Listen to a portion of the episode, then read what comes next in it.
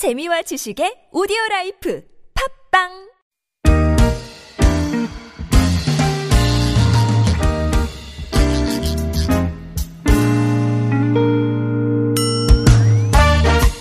서울 속으로 2부 시작해 보겠습니다. 화요일은 건강 상담으로 함께 하시는 날입니다. 연세대학교 의대 가정의학과 이덕철 교수님 스튜디오에 나오셨어요. 어서 오십시오, 교수님. 네, 안녕하세요. 안녕하세요. 건강하시죠? 네, 잘 지내고 있습니다. 어, 항상 이제 건강에 대해서 다시 한번 어, 어 내가 잘 살고 있나? 네, 건강 잘 챙기고 있나? 어, 문득 한번 고민해 보게 되는 그런 시간입니다. 자, 구글 플레이나 애플 앱스토어에서 TBS 앱 내려받아 설치하시면 저에게 실시간 무료 메시지 보내실 수 있겠고요. 샵 0951번 단문 50원 장문 100원의 유료 문자 열어놓겠습니다. 또 카카오톡은 TBS 라디오와 풀친 맺으시면 무료 참여하실 수 있고요. 앞서 1부 때도 잠깐 말씀을 드렸지만 연령 정보, 성별 정보는 기본 정보로 알려주시고요. 어떤 증상 겪고 계신지 좀 더 자세히 알려주실수록 더 좋습니다. 네, 더 어, 정확하고 친절한 상담이 나가는데 도움이 되겠습니다. 어, 옷이 점점 얇아지고 있고요. 네, 네.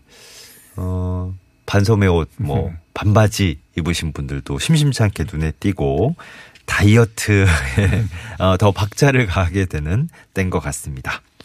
다이어트 관련해서도 하실 말씀이 참 많을 것 같은데 오늘 뭐좀 어, 우리에게 어, 기본 상식으로 알아두면 좋을 거 뭐, 네, 뭐, 네, 뭐 얘기해 주시고 싶으세요?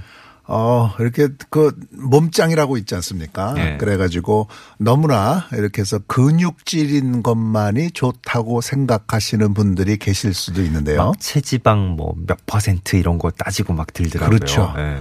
그래서 체지방을 완전히 그 태워버리겠다. 이렇게 해서 이제 근육질만 만들어주겠다. 아, 네. 어, 네. 이렇게 말씀하시는 분들도 계시겠지만 예. 사실은 건강상에는 이건 별로 좋지가 않습니다. 아? 이게 근육이라고 하는 것이 단백질이기 때문에요. 네네. 이 단백질이 분해되면서 나오는 물질, 뭐 크레아티닌이라고 부르는데요. 예. 이것이 소변 그러니까 신장을 통해서 빠져나가야 됩니다. 네. 이렇게 되면 신장에 무리가 돼서요. 어. 신장 기능이 떨어질 수가 있고 그래요. 여러 가지 뭐 건강상에 안 좋은 지표가 있어서 네. 근육질이 너무 많아도 사망 률이 높아진다는 보고도 있거든요. 예. 그래서 좀 지방도 적당히 있어야지. 지방이 사실은 에너지를 만들어 그 저장하는 창고 아니겠습니까? 예, 예. 그러니까 이게 너무나 없어도 문제가 아. 되는 것이죠. 그러니까 뭐 체지방 어, 수치를 확 낮추는 거는 뭐 건강상으로 볼 때는 그렇게 바람직한 건 아닌데 너무나 낮추면 예. 은 그렇게 되는 것이죠. 지방은 어, 어느 정도 선이 적정하다고 보는 아, 건가요? 지방이 한 20% 정도는 이렇게 되는 거가 좋다고 그러죠. 지방이 어. 그 그람당 9칼로리의 에너지가 나오기 때문에요. 예. 나오기 때문에 수- 좀 예. 있어야 됩니다. 근데 그거를 측정하기가 쉽지가 않잖아요. 맞아요, 맞아요. 예. 주, 그 수치 얘기를 계속 하시니까 이게 가슴에 확 와닿지 않는 네, 네, 그런 네. 느낌이 있으실까봐. 네, 네. 근데 어, 뭐 보다 보면 이제 너무 요즘 뭐 TV도 그렇고 뭐 각종 매체들에서 너무 날씬하고 막 어? 근육으로 가득 찬 분들만 나와서 이제 어 활동을 하고 칭송받는 사회가 돼버린 것 네, 같아서. 네, 네. 근데 이제 일반인들 입장에서는 특히 건강을 생각한다면 지방도 어느 정도 있는 게 예, 어, 맞습니다. 편히 생각하시라. 과도하지 않도록. 어, 네, 네. 그래요. 근육이 많으면 많을수록 무조건 좋은 건 아니다. 예. 근육만 많으면 예. 그런 얘기를 하셨어요. 7360번님 65세 여성입니다. 목 갑상선 초음파 검사를 했는데 갑상선에 물혹이 3개가 있다 그래요. 어, 괜찮은 걸까요? 하셨습니다. 네, 대개는 이제 의사들이 물혹이라고 표현하는 것은 괜찮은 거를 의미합니다.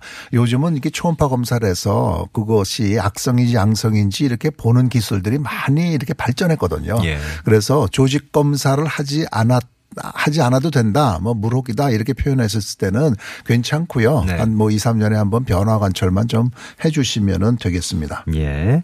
그러니까 뭐 보통 이제 진단 받을 때 물혹이 발견됐어요 하면 크게 신경 안 써도 된다는 말씀이세요? 네, 괜찮은 경우에만 물혹이라고 어, 표현을 합니다. 그렇구나. 예, 네. 6498번님 전립선암 약물 치료 받고 있습니다.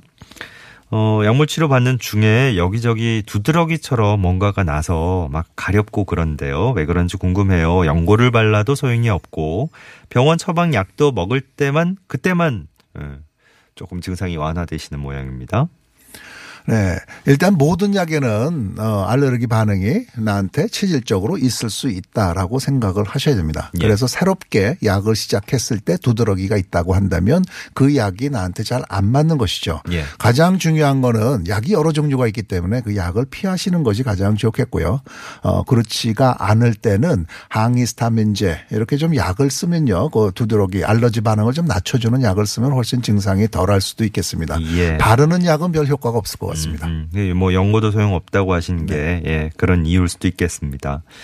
7998번으로 어 42세 남성이고요. 올 올해 초쯤 급성 축농증이 걸려서 약을 먹고 완쾌가 됐는데 어, 그 이후로 코를 풀면 코에서 약품 냄새 같은 게 나는 것 같아요. 콧물도 누런색이 아니고 흰색이고, 예, 왜 그런 걸까요? 하셨습니다. 아, 이렇게 콧물을 염증이 있은 다음에 있는 건지 순수한 알레르기인지를 구분함에 있어서요. 냄새도 중요하고 색깔도 중요한데요. 이분은 좀 이렇게 서로 엇갈리게 지금 말씀을 하고 아, 있습니다. 그래요? 그러니까 냄새가 뭐가 난다라고 하는 거는 어떤 염증 때문에 있는 있는 어떤 분비물일 가능성이 좀 있는 거를 시사해 주는 것이고요. 이것이 정확한지는 잘 모르겠지만 예. 색깔이 이렇게 좀 누런색일 때 이제 염증을 나타내 주는 것입니다. 어. 그래서 어 이분께서는 만약에 급성 축농증이 있으셨다고 하니까요. 예. 하니까 어 축농증이 뭐 재발했거나 완전히 치료되지 않아서 있는 어떤 염증성 분비물일 가능성이 조금 있어 보여서요. 음. 네. 이렇게 한번 다시 진찰 받으시고 예. 어 필요하다면은 네. 다시 치료를 받는 것이 좋겠습니다. 예. 막 우리 코감기 막 심하게 걸리고 이럴 때도 생각해 보면 어떤 분은 그냥 콧물이 줄줄줄줄 맑은 콧물이 나는 경우도 있고 네. 어 뭐 코 풀 때마다 이렇게 지금 7998번님처럼 누런 콧물이 나오는 경우도 있고 그런데 아 이게 노란색이 나오면 이제 염증에서 비롯된 것일 수 있겠다. 누런색이죠. 누런색. 네. 아, 노란 거보다 누런색. 하, 이게 우리, 우리 말이 표현력이 강한 그렇죠. 거라서. 그렇죠. 네. 노란 거랑 누런 건 또 다르죠. 맞아요. 3050번님, 맥주가 족저 근막염을 유발하기도 합니까? 이런 질문인데요. 아, 족저 근막염이라고 하는 거는 발바닥에 붙어 있는 어떤 인대가 말이죠. 너무나 많이 썩거나 과로했거나 오. 해서 염증이 생기는 거를 의미하는 것이고요. 예. 그래서 걸을 때 조금 아프시죠. 아침에 네. 일어나서 걸을 때요. 어, 그리고 맥주는 지난 시간에 좀 말씀드렸지만 네. 이렇게 좀 요산을 높이는 어, 그런 것이 있는 것입니다. 그래 가지고 좀 족저 근막염하고 맥주하고는 직접적인 연관은 되지 않고요. 네. 너무나 술을 많이 드셔서 면역 력이 떨어졌기 때문에 과로를 이렇게 받아낼 몸에 그 능력이 없었다. 이렇게 되면 연관은 되겠죠. 아, 예. 그 맥주가 요산을 늘리는 것과 연관이 네, 그렇습니다. 네, 네, 어. 그렇습니다. 이 요산이 증가하면 통풍이 될 수가 있죠. 어. 통풍은 이제 주로 발 부분에 엄지 발가락 부분이 뻘겋게 부면서 어. 굉장히 아픈 것을 의미합니다. 그래요. 발과 그러니까 맥주가 전혀 연관이 없다 할 수는 없지만 네. 예, 족저근막염하고는 뭐 크게 예, 좀 종류가 다릅니다. 아, 네, 네. 크게 상관이 없는 것 같다고 얘기하시네요. 4854번님 40세 남성입니다. 어, 두 달쯤 전부터 가래가 많이 끓어요. 병원에 가서 진료도 받아봤는데 별 호전이 안 됩니다. 흡연은 매일 한갑, 아, 반갑 정도 했습니다만 가래가 심해진 후에는 삼가고 있고요. 이 증상을 어떻게 해결해야 할까요? 현재 탈모약을 복용 중이고 어, 페니실린 이부프로펜 과민 반응이 있습니다. 너무 전문적으로 가시면은 예, 상세히 써주시면 좋은데 네, 일단 맞습니다. 제가 이해가 잘 안 되는데 바로 바로 네, 저는 교수님, 이해가 잘 아, 예. 됐습니다. 다행입니다. 네.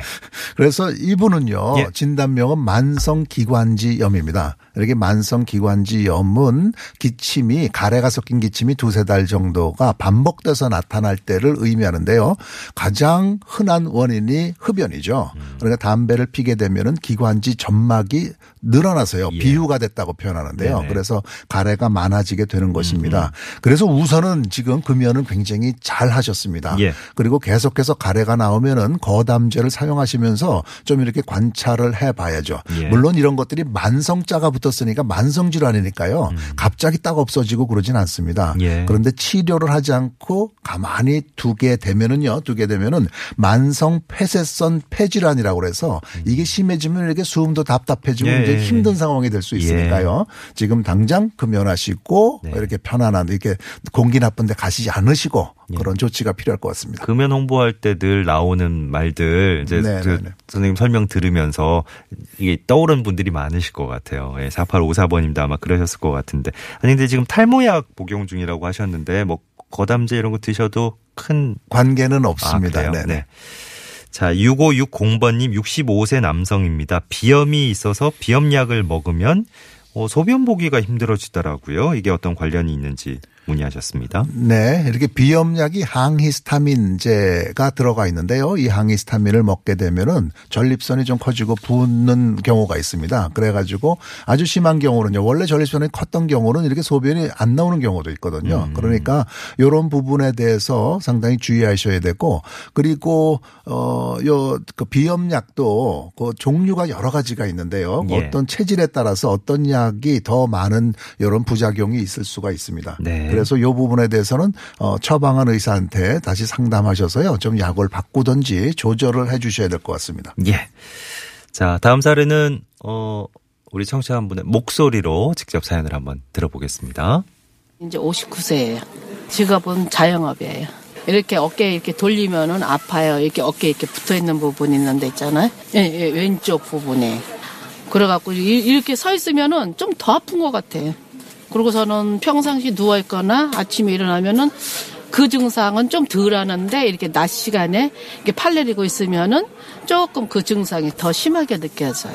음, 이게 한, 한 달 정도 된 것 같아요. 생활 습관 때문에 그러는지 아니면은 이제 나이가 있으니까는 이게 이제 몸이 안 좋아지는 건지 좀 그렇게 걱정이 되더라고요. 왜 그런 걸까요, 이게? 아, 네, 말씀은 잘 들었습니다. 그래서 대개 이렇게 여성분들이 갱년기가 지나가게 되면서 이렇게 어 깨가 통증을 호소하시는 분들이 많이 계시죠. 어, 그래서 지금 말씀만 들어서는 정확히, 정확히 뭐 이렇게 조금 도고 봐도 될 건지 아닌지는 잘 알 수는 없는데요.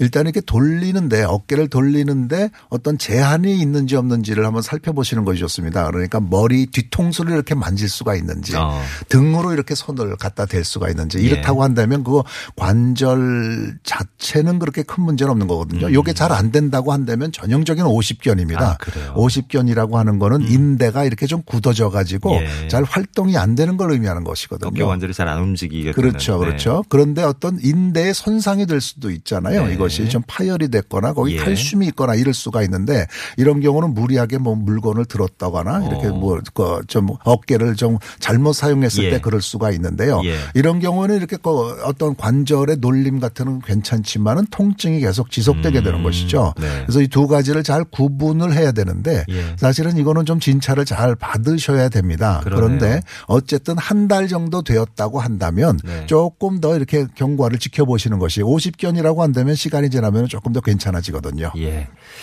그, 저, 뭐, 연령이 딱 이제, 그 50대시라고 하니까. 네네. 그 뭐, 시기가 공교롭게도 그 용어와 일치하는데 50견은 저번에도 한번 얘기가 나온 것 같지만 젊은 층도 요즘 50견 증상 겪는 사람들이 많이 늘었다 그래서 네, 이렇게 그 사무실에서 이렇게 움직이지 않고 어. 이렇게 가만히 고정된 자세로 있다 보니까 예, 예. 그렇게 되는 것 같습니다. 별로 이렇게 어깨 한번 돌리고 이제 목 한번 돌리고 이, 이런 것도 할 시간이 없을 정도로 뭐 컴퓨터 앞에만 있고 예, 휴대전화 앞에만 있고 이, 이런 게 많군요. 현대인의 생활 중에서. 2149번님 28세 저희 딸인데요. 6년 전부터 배가 아프다고 하고 등 쪽도 아프다 하고 머리 아픈데 어지럽다 그러고 가끔 울렁거리기도 하고 거의 다양한데 너무 예. 심장도 엄청나게 뛰고 그 큰일을 볼 때도 보고 나와서도 잔변감이 있다 그럽니다. 이게 아 말씀 그렇게 하셨네. 너무 여러 군데가 이렇게 아프다고 얘기를 하니까 도대체 병원 가도 무슨 과에 가서 무슨 검사를 해야 될지 도통 모르겠어요 하셨네요. 음. 어, 자, 이렇게 해서 여러 군데가 이렇게 조금씩 전부 다 아플 때는요, 뭔가 몸에 관련된, 그 몸을 유지해주는 여러 가지 기능이 전부 다 다 좀 망가졌다는 얘기거든요. 예. 그 중에 가장 중요한 게 뭔지를 갖다 이렇게 좀 찾아봐야 되는데요. 일단은 이런 경우는요, 기본적인 어떤 혈액 검사라든지 뭐 엑스선 검사 같은 거는 한번 받아보는 것이 좋습니다. 네. 그래서 그 검사에서 전부 괜찮다고 한다면, 예. 한다면 이런 것들은 그 너무나 이렇게 수고하고 고생하고 하는 어떤 생활상의 스트레스 때문에 이런 부분들이 전부 다 오기가 쉬우니까 예. 어떤 기능을 좀 회복하기 위해서 쉬임도 필요하고 약, 약물도 좀 복용하면 되겠고요. 네. 그 검사에서 뭔가 이상이 하나라도 보인다고 한다면 그것을 조금 더 파고 들어가면은 파고 들어가 봐야지 됩니다. 예. 혹시는요 굉장히 중요한 병도 이런 식으로 나올 수가 있기 아, 때문이죠. 그래서 제가 추천드리는 거는 네. 첫 번째 가장 기본적인 검사를 한번 받아보십시오라고 예. 말씀드리겠습니다. 예.